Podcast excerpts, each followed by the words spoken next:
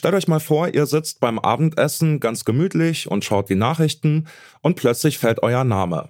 Aber nicht, weil ihr irgendwas Großartiges vollbracht habt, sondern weil euch ein populistischer Staatspräsident öffentlich als Terroristen bezeichnet und von euch plötzlich der NATO-Beitritt eines anderen Landes abhängt.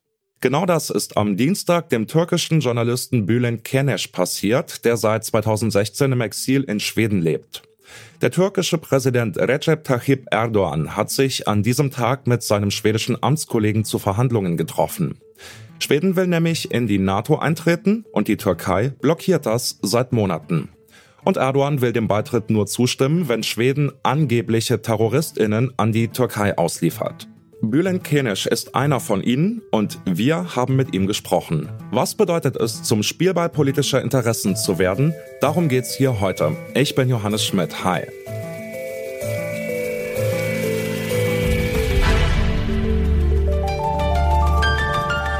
Zurück zum Thema.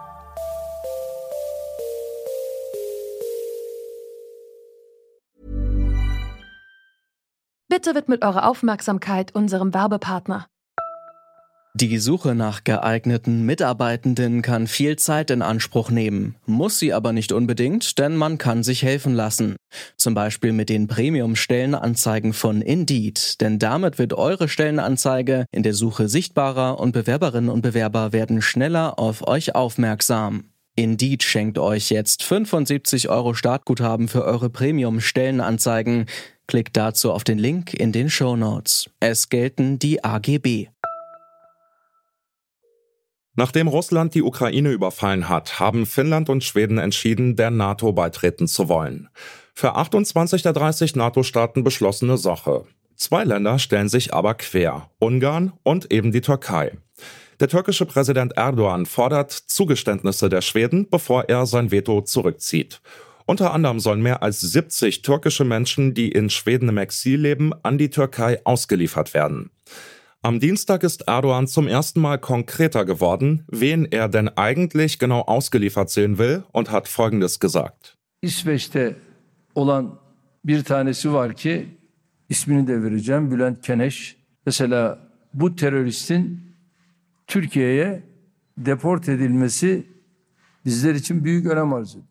Erdogan sagt hier, dass die Auslieferung des Terroristen namens Bülent Kenesh für die Türkei von großer Bedeutung sei. Bülent Kenesh gehört, laut Erdogan, der sogenannten Gülen-Bewegung an. Erdogan macht die Bewegung um den muslimischen Prediger Fethullah Gülen dafür verantwortlich, den Putschversuch von 2016 angezettelt zu haben. Dafür gibt es tatsächlich Indizien, aber wer genau dahinter gesteckt hat, ist bis heute nicht abschließend geklärt. Für Erdogan ist die Sache aber ganz klar. Die Gülen-Bewegung ist eine Terrororganisation, die den türkischen Staat gezielt unterwandert.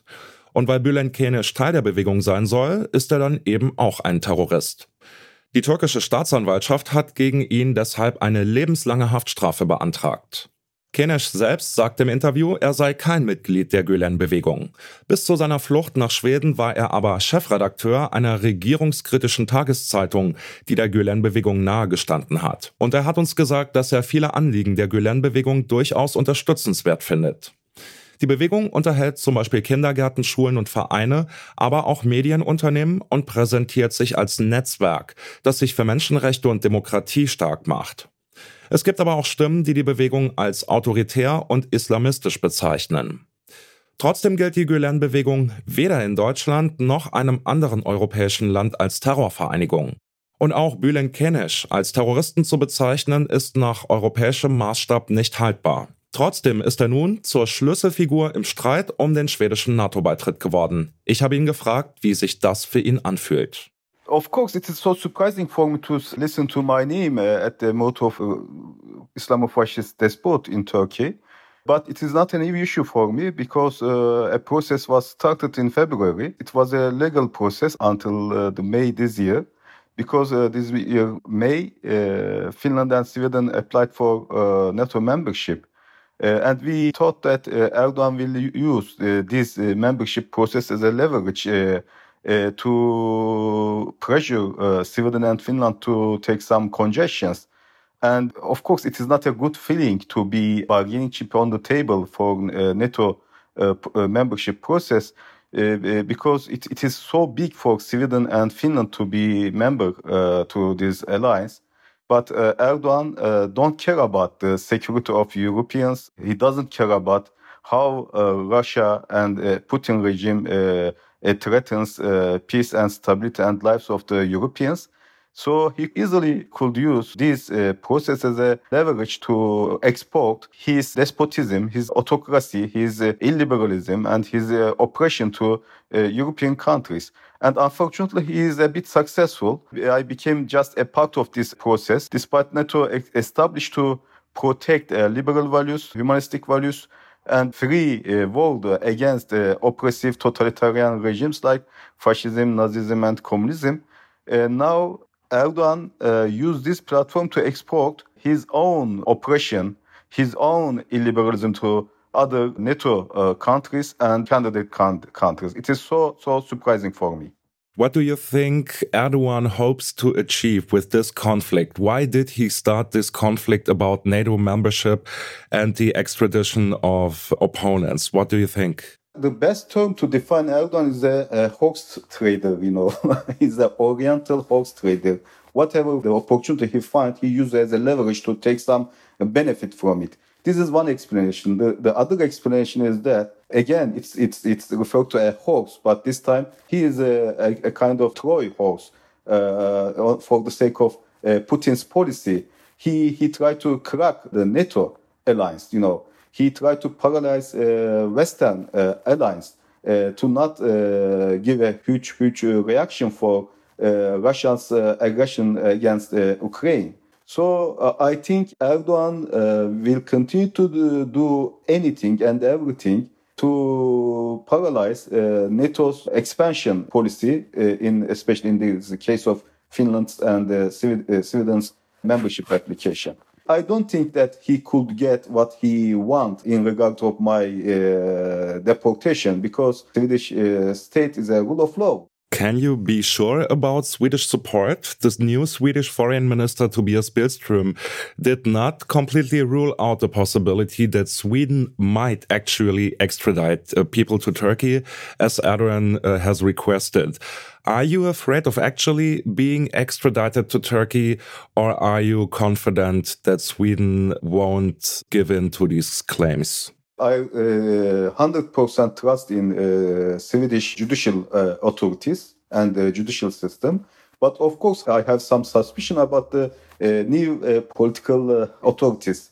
but this doesn't make my case problematic because if Sweden or Swedish authorities deport me, it will not mean that they betrayed me they will betray values, what rules, what uh, norms make current Swedish Sweden as Sweden.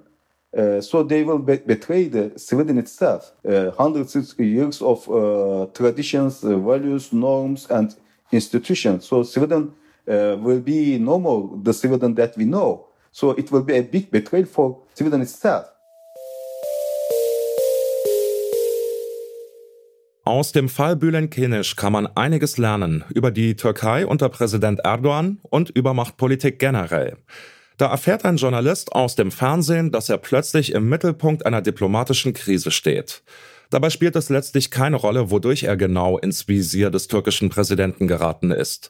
Für Erdogan ist Bülent Kenisch ein Terrorist, der ausgeliefert werden muss und damit ein Grund, den NATO-Beitritt Schwedens zu blockieren.